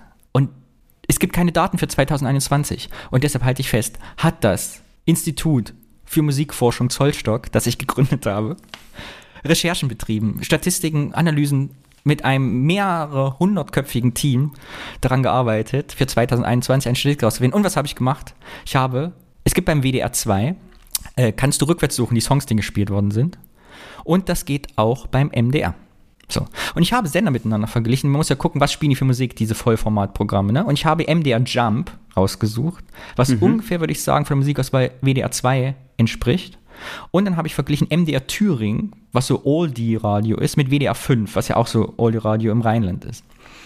Und da jeweils die Rückwärtssuche angeschmissen und nach Unterschieden gesucht. Und ich habe ja mal gesagt, zum Beispiel, ich habe im Osten den Eindruck, dass Grönemeyer im Westernhang viel öfter gespielt werden. Habe also nach Westernhagen Grönemeyer Songs gesucht in diesen Radiosendern rückwärts so im letzten Monat. Ja, was haben die im Februar, Januar, Februar gespielt? Und tatsächlich ist Grönemeyer viermal auf WDR 2 gelaufen und Westernhagen auch viermal und tatsächlich auf MDR Thüringen, WDR 5, äh, MDR Thüringen und äh, MDR Jump nicht ein einziges Mal. Es ist genau das Gegenteil rausgekommen, dem ich vermutet habe. ja? Gleichzeitig, das Einzige, was ich, ich habe ein bisschen, ne, ein paar Stichworte eingegeben, das Einzige, was im Osten natürlich ist, ein bisschen mehr Ostrock wird gespielt. Also Karat und äh, wird im Westen Pulis gar nicht gespielt, kommen aber auch im MDR selten vor in diesen Oldie-Radios. Nicht so, dass die jetzt 28 Mal am Tag alle Nummern von Silly spielen. Also ich bin vollkommen widerlegt worden, meine eigenen Recherchen haben mich vernichtet, meine These. Und das ist alles, was ich zum Thema sagen kann. Ost- und Westdeutschland ist in Sachen Musik zusammengewachsen und alles, was den Unterschied macht, ist reine Ostalgie. Aber ich finde es schön, äh, weißt du, in der Wissenschaft geht es ja auch nicht darum, seine eigene These zu belegen, sondern auch das Widerlegen der eigenen These äh, gilt genauso als erfolgreich. Ist zwar jetzt emotional natürlich nicht so schön. Ich muss alle meine 100 Angestellten von meinem Forschungsinstitut Köln-Zollstock jetzt in Kurzarbeit schicken. Das ist natürlich das Weil unser Tragische. Forschungsauftrag erfüllt ist. Ja gut, irgendwann muss ja auch mal ein Ende sein. Hast Zum du Beispiel Fragen mit dem Thema. Thema. Nein, vielen Dank. Ich glaube, alles ist bisher beantwortet worden. Aber es war ein, sehr schönes Thema. Und ich würde auch mal, ähm, das Fazit, das man ja daraus ziehen kann, ist eben, dass an der Stelle kein Ost-West-Unterschied mehr stattfindet. Ähm, das mit dem Rap, das fand ich jetzt aber trotzdem nochmal interessant. Aber da gibt es ja andere Podcasts, die das ja viel besser beleuchten können. Ähm, zum Beispiel die, die Cool Kids. Die haben, glaube ich, sogar gerade ähm, aktuell sich auch mit, mit Musik beschäftigt, aber aus einer anderen Richtung.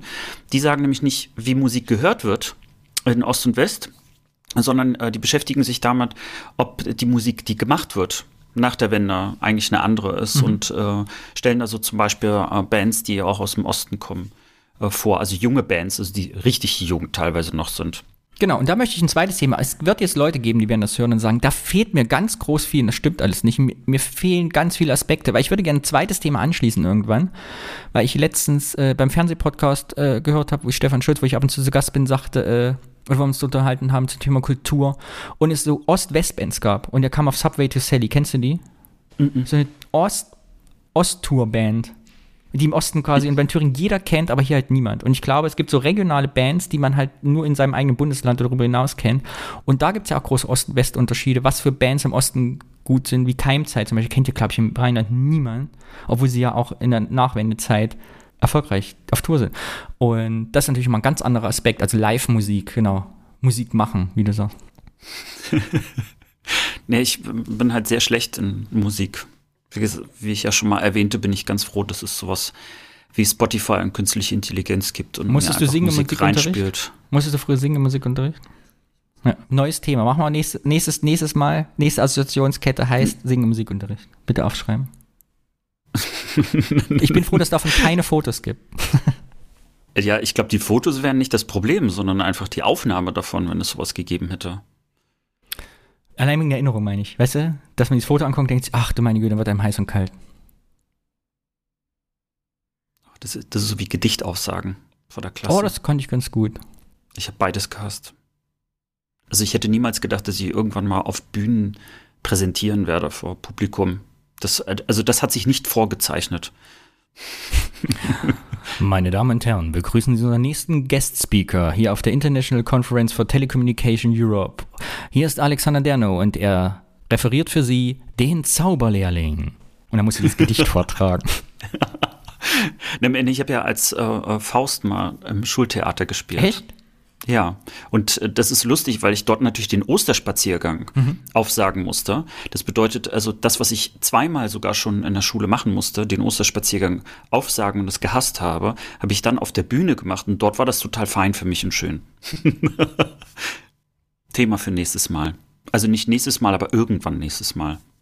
Ja, wenn du geredet hast, habe ich kurz überlegt, ob ich noch Zitat aus dem äh, Osterspaziergang hinkriege. Ich schaffe es aber nicht mehr. Irgendwas mit niedrigen Decken und dunkle Gemächer und Frühling naja.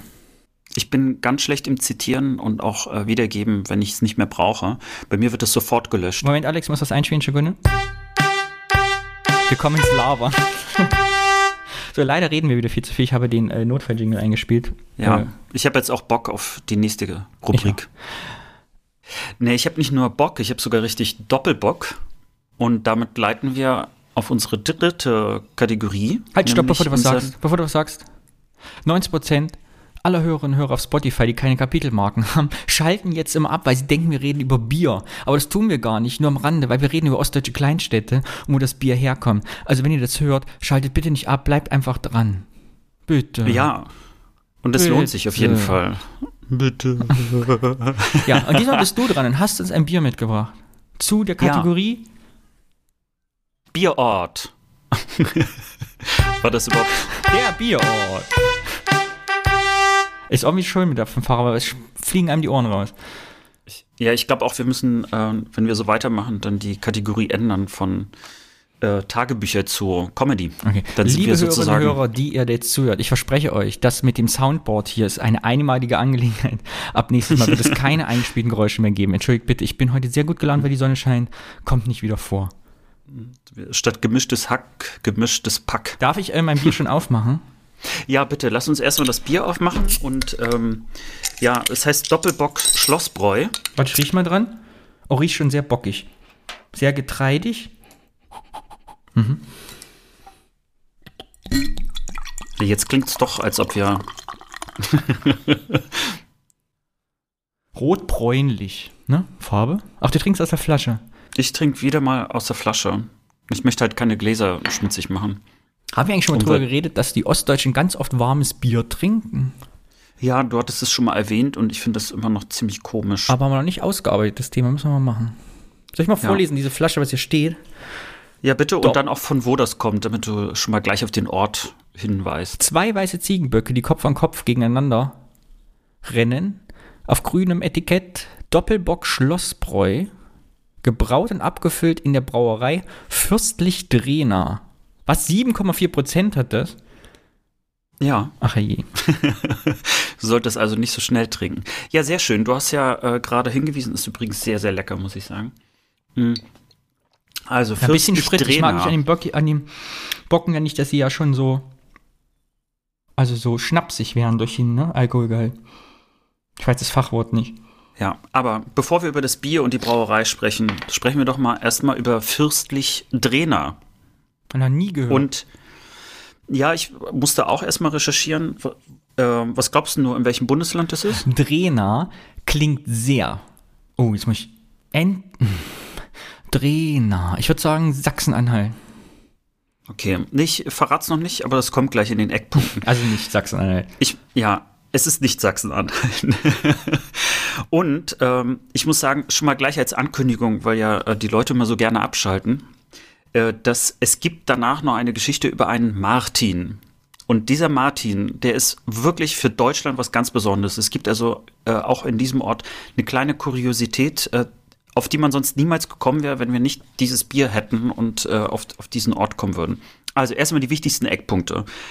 Äh, Fürstlich Drehner ist seit 1999 eingemeindet und damit nur noch, in Anführungsstrichen, ein Stadtteil von Lückau. Und Lückau liegt in Brandenburg im Landkreis Dahme-Spreewald. Man sagt auch Niederlausitz dazu. Ich kenne jemanden, der in Lückau wohnt dann weißt du im Prinzip, wo Fürstlich Drehner liegt. Mhm. Und äh, da du ja so eine, ich weiß nicht warum, aber du liebst ja Postleitzahlen, deswegen habe ich dir die auch gleich mitgebracht. Das ist nämlich 15926. Mm, das ist eine schöne Postleitzahl. Ich, hatte, ah, ich habe gehofft, dass du sagst, dass du das sagst. Ja, und äh, mir ist aufgefallen, dass es äh, gerade mal 25 äh, Minuten mit dem Auto entfernt ist von dem äh, Geburtsort äh, meines Vaters, Altdöbern äh, weil die Lausitz und überhaupt so diese ganze, äh, das ganze Gebiet hat was mit meiner Verwandtschaft auch zu tun. Meine Uroma hat auch in äh, Senftenberg äh, äh, sehr, sehr lange gelebt und ja, das hat so ein bisschen damit zu tun. Ja, Fürstlich Drehner, knapp 300 Einwohner, ist nicht wahnsinnig viel. Und mal zu der Geschichte von Fürstlich Drehner. Man hört ja raus, dass da irgendwie auch eine Geschichte ist. Also im 15. Jahrhundert erstmalig erwähnt, auch als Drehnar und äh, dann später dann irgendwann auch zu fürstlich Drehner geworden, war auch ein Rittergut eine Zeit lang und 1521 äh, hat die Familie Minkwitz äh, äh, diesen Ort übernommen und dann angefangen, da zum Beispiel auch so einen Wassergraben ums Schloss zu bauen und Wehrtürme errichtet. Aber apropos Minkwitz, dieser Name, dieses Adelsgeschlecht, nämlich ein mitteldeutsches Adelgeschlecht, ist heute noch aktuell als Familie. Sagt ihr der Nachname Minkwitz irgendwas zufällig? Ich kannte mal jemanden, der Minkwitz hieß, mit dem habe ich mal zusammengearbeitet, aber ich glaube nicht, dass der mit dieser Familie zu tun hatte. Aber vielleicht doch. Vielleicht doch, aber äh, auf die Person, die ich hinweisen möchte, ist Barbara von Minkwitz. Nee, die kenne ich nicht. Die ist Rechtsanwältin und sie ist auch eine TV-Rechtsanwältin. Mhm. Und ich weiß, was du denkst, aber es ist nicht Barbara Salisch. ähm, sie hat nämlich bei RTL äh, äh, das Familiengericht gemacht von 2002 bis 2007 und Anwälte im Einsatz bei Sat1 von 2013 bis 2015. Ich, ich war völlig perplex, das war ja so eine Scripted Reality-Geschichte. Mhm. Anwälte im Einsatz. Rate, wie viele Folgen es davon gab? 630.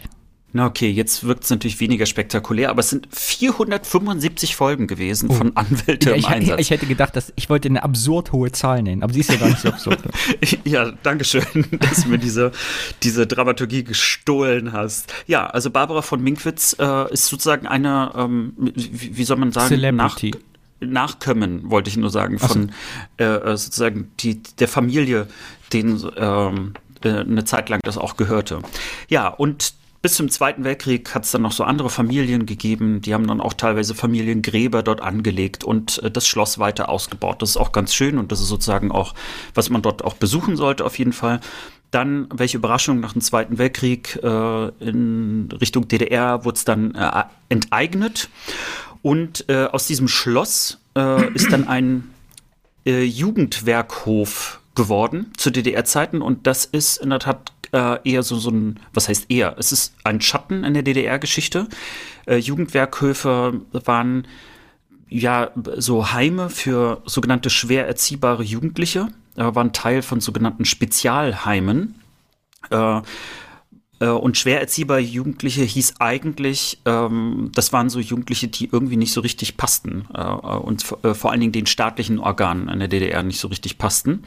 Das sind Jugendliche von 14 und in Einzelfällen bis zu 20 äh, Jahren dort ähm, sozusagen reingebracht worden und sollten im Grunde genommen auf den Sozialismus, auf die Politik getrimmt werden. Ähm, die Jugendwerkhöfe haben äh, nicht nur einen schlechten Ruf, sondern äh, sie haben eine, wirklich eine beschissene Vergangenheit, äh, weil dort oftmals äh, Gewalt stattgefunden hat, Schikanen äh, existierten und ähm, die Jugendlichen sehr vielen Misshandlungen auch ausgesetzt waren.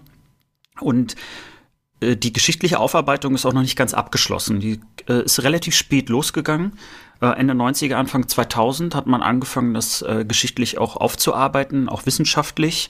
Äh, und äh, teilweise, wenn, wenn man sich da so ein bisschen auch reinliest, was an sich für ein Thema ähm, wäre, um, um sich da mal auch ausführlich auseinanderzusetzen, es gibt ganz, ganz viele Dinge, die man einfach über die Jugendwerkhöfe immer noch nicht so richtig weiß.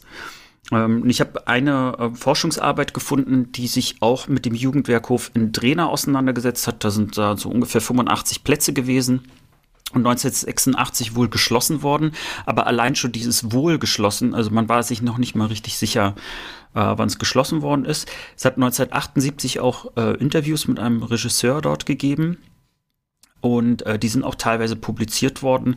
Die habe ich jetzt nicht gefunden, aber ich fand das einfach nochmal so geschichtlich einen schönen, äh, was heißt schön, aber einen, einen wichtigen Ausflug, äh, den man zu Fürstlichtrainer auch mal nennen sollte. Übrigens hieß es nicht immer Fürstlichtrainer, es gab auch mal Deutschtrainer als Namen. Ja. Ähm, ja, was noch? Äh, ein Fürstlich-Drehner Motocross-Rennen gibt es dort seit 1954. Und äh, es gibt ein Tagebau-Restloch, das mit Wasser gefüllt worden ist. Und jetzt der Drehner See ist. So, und ich hatte ja versprochen, Martin. Es gibt einen Martin, den man kennen sollte. Ich bin sehr gespannt. Aus Fürstlich Drehner, beziehungsweise er kommt eigentlich aus ähm, aus einem anderen Ort in der Nähe, ist, äh, hat aber in Fürstlich-Drehna gelebt und gearbeitet und äh, ist dort auch gestorben. Martin Kaschke heißt er. Und er ist äh, der älteste Mann, der jemals in Deutschland gelebt hat. Obwohl, wenn man jetzt guckt nach ältesten Mann Deutschland, jemand anderes äh, kommt, nämlich ein äh, Gustav, äh, der vor paar Jahren auch gestorben ist. Äh, mit 114 Jahren, aber dieser Mann, Martin Kaschke, ist 117 Jahre alt geworden. Uh. Und er ist 1610 geboren worden und 1727 gestorben. Ach so, so lang her also, ist das schon. So, ja, und das fand ich schon nochmal mehr als faszinierend, dass man überhaupt zu dieser Zeit so lange mhm. leben konnte. Ähm, übrigens, der Rekord für, die, äh, für den ältesten Menschen ist 122, ist eine Französin. Mhm. Und äh, er war erstmal Bauer und dann ein sogenannter Wirtschaftsvogt. Und äh, man nannte ihn auch den Niederlausitzer, äh, Niederlausitzer Methuselah. Mhm. Also Methusalem praktisch, mhm. ne? Und ich wollte mal kurz, was der erlebt hat. Also der hat den 30-jährigen Krieg erlebt. Ähm, der hat, er hat eine, eine Arschbacke abgesessen. ja, im Prinzip schon. Ne? Er hat eine fast totale Sonnenfinsternis gesehen und er hat zwei Pestepidemien überlebt. Ja, ich meine, also wir können bald erstmal sagen, eine Pandemie. Ne? Äh, noch wissen wir nicht, ob wir sie überlebt haben, aber der hat zwei Pestepidemien überlebt. Zu einer Zeit, wo es also gar nichts gab, um das dann zu überleben, wenn man, äh, ich sage jetzt mal, dann die Pest hatte. Und er wurde dann auch gefragt, was ihn dann überhaupt so lange am Leben gehalten hat. Naja, und dann hat er dann so gesagt, was man so Bier sagt. Sein, bitte lass es Bier sein, bitte lass es Bier sein. Äh, so ähnlich. äh, ein gemäßigtes Leben. Oh. Ähm, aber er hat auch gesagt, dass er morgens auch gerne eine Handvoll Urin getrunken hat. So, und jetzt möchtest du bestimmt wissen, woran er gestorben ist. Durch, lass mich, darf ich drei Versuche raten? Drei Versuche hast Durch du. Durch eine Pistolenkugel. Die wurde gerade erfunden, das Schwarzpulver zu der Zeit, und man hat gesagt, guck mal, was wir erfunden haben, Peng, tot. Nein, gut. Zweitens, jetzt ganz offensichtlich, er ist im Drana, wie ist der Ort? Drana? Drena. Drena Baggerloch ertrunken. Nein. Dann kann es nur noch eine Todesursache sein. Und zwar ist er gestorben. Natürlich, wie soll es anders sein? Während der Hochzeit mit seiner vierten Frau. Nein. Aber gut, äh, du warst sehr nah dran. total falsch zu sein. Also, äh, er ist an einer Magen-Darm-Infektion gestorben. Oh. Das klingt überhaupt nicht spektakulär. Na gut, also ich wollte jetzt sagen, irgendwie man, man sollte sie eigentlich gar nicht lustig machen über den Tod von Menschen, aber ja, irgendwie gefühlt 1727 ist schon echt lange her und ich meine, er ist 117 Jahre alt geworden. Ja, ja. Äh, es gibt noch so ein ist paar der andere. an ähm, oder mit der Darmerkrankung gestorben? Ah, siehst du, und, und so hast du den Bogen zu heute Ja. gespannt. Ich, äh, deswegen, wir sind, wir sind viel intelligenter, ähm, als man das manchmal annimmt. Jetzt bitte nicht buzzern. So, zu der Brauerei. Ähm, es ist eine Schlossbrauerei, welche Überraschung. Äh, 1745 gegründet, äh, laut Angabe der Brauerei von heute. Ähm, laut Aussage wurde auch schon 300 Jahre zuvor angefangen, dort zu brauen. Und ähm, es gibt da so einige Geschichten auch dazu, also in dem Ort. Ähm, dann gab es auch mal eine Zeit lang, wo dieses Bier, äh, also nur dieses Bier in der äh, Gegend ausgeschenkt werden durfte. Also es wurde sogar unter Strafe gestellt, wenn ein anderes Bier in der Nähe ausgeschenkt worden ist. Zum Beispiel das Karlauer Bier. Das durfte keiner trinken. Ah, ich kenne jemanden, der kommt aus Karlau. Die Jenny. Ja, das hängt da irgendwie alles zusammen. Äh, 1807 kam dann auch ähm, ähm, also sozusagen neuer Besitzer oder Besitzerin dazu, ähm, wo dann eine Brennerei noch dazu kam, eine Melzerei. Dann gab es hier und da natürlich so ein äh, paar Besitzerwechsel, wie sich das gehört. Und 1951 äh, dann äh, wurde es zu einem volkseigenen Betrieb. 91 dann privatisiert wieder nach der Wende. Und seit 2000 gehört es äh, jetzt der Fürstlich Drehner also Brauerei Fürstlich Drehner GmbH. Und die haben wirklich eine sehr, sehr große Auswahl an Bieren, sind auch sehr stolz darauf, dass sie sowohl ähm, alte Rezepte wieder anwenden, als auch viele ganz neue. Das heißt also, da hat man wirklich eine riesen Palette an Bieren. Das äh, fiel mir auch sehr schwer, jetzt da eins auszusuchen, aber ich fand irgendwie Doppelbock, das klingt irgendwie so klassisch. Und ich weiß gar nicht, ob du es weißt, aber ich habe so eine Art Bierfächer. Also das, das heißt, da kann man dann alle Biersorten, die es so gibt, äh, äh, schauen. Und, der sich Doppelbock Luft zu wedeln. Man kann sich damit auch Luft zuwedeln. Und äh, der Doppelbock hast du ja schon gerade äh, gesehen, der ist ja auch extra stark, deswegen auch ein bisschen mehr Alkohol, 18% Stammwürze. Und in diesem Fächer ist im Prinzip der Doppelbock zwischen Alt und Dubbel. Dubbel ist so ein äh, belgischer äh, äh, Brauart für unsere Hörer und Hörerinnen. Ja, das äh, zu Fürstlich Drehner und unserem Doppelbock. Jetzt fällt mir auf, warum überhaupt ein Doppelbock auf äh, dem Etikett ist. We- Weißt du, wie man Eisbock macht? Nee. Du nimmst einen Doppelbock, frierst es ein und wenn es eingefroren ist, drehst du es um und lässt quasi das, was als erstes taut, auslaufen. Das heißt, du hast einen sehr hohen Alkoholgehalt mit Bieraroma. Also Eisböcke haben, ich glaube, der Weltrekord liegt bei 60% Alkohol. Ach, das Und- war ernst gemeint. Ja, auf jeden Fall. So wird Eisbock ich gemacht. wollte, ich wollte gerade noch sagen, na toll, jetzt habe ich dich kurz ernst genommen. Nein, wirklich. Ich, guck mal, wo der Eisbock in deinem Bierfächer ist. Ich würde sagen, an irgendeinem Ende. Gut, so viel der Nörderei. Alex, war eigentlich eine sehr schöne Folge. Ich bin froh, dass ich das Musikthema ausrecherchieren konnte, weil ich wollte es erst gar nicht mehr machen, weil eigentlich wollte ich es aufgeben und sagen, ich mache was anderes, aber dann dachte ich, das Scheitern als Thema ist ja vielleicht auch ganz gut. Und ich finde, den ältesten Mann der Welt im Podcast zu haben, also ist doch schon eine Motivation. Finde ich auch. 117 Jahre. Möchtest du 117 Jahre werden? Wenn ich noch gut in Schutz bin, Na gut. Darauf würde ich sagen, Prost. Auf Wiedersehen, Alex. Tschüssing, Danny.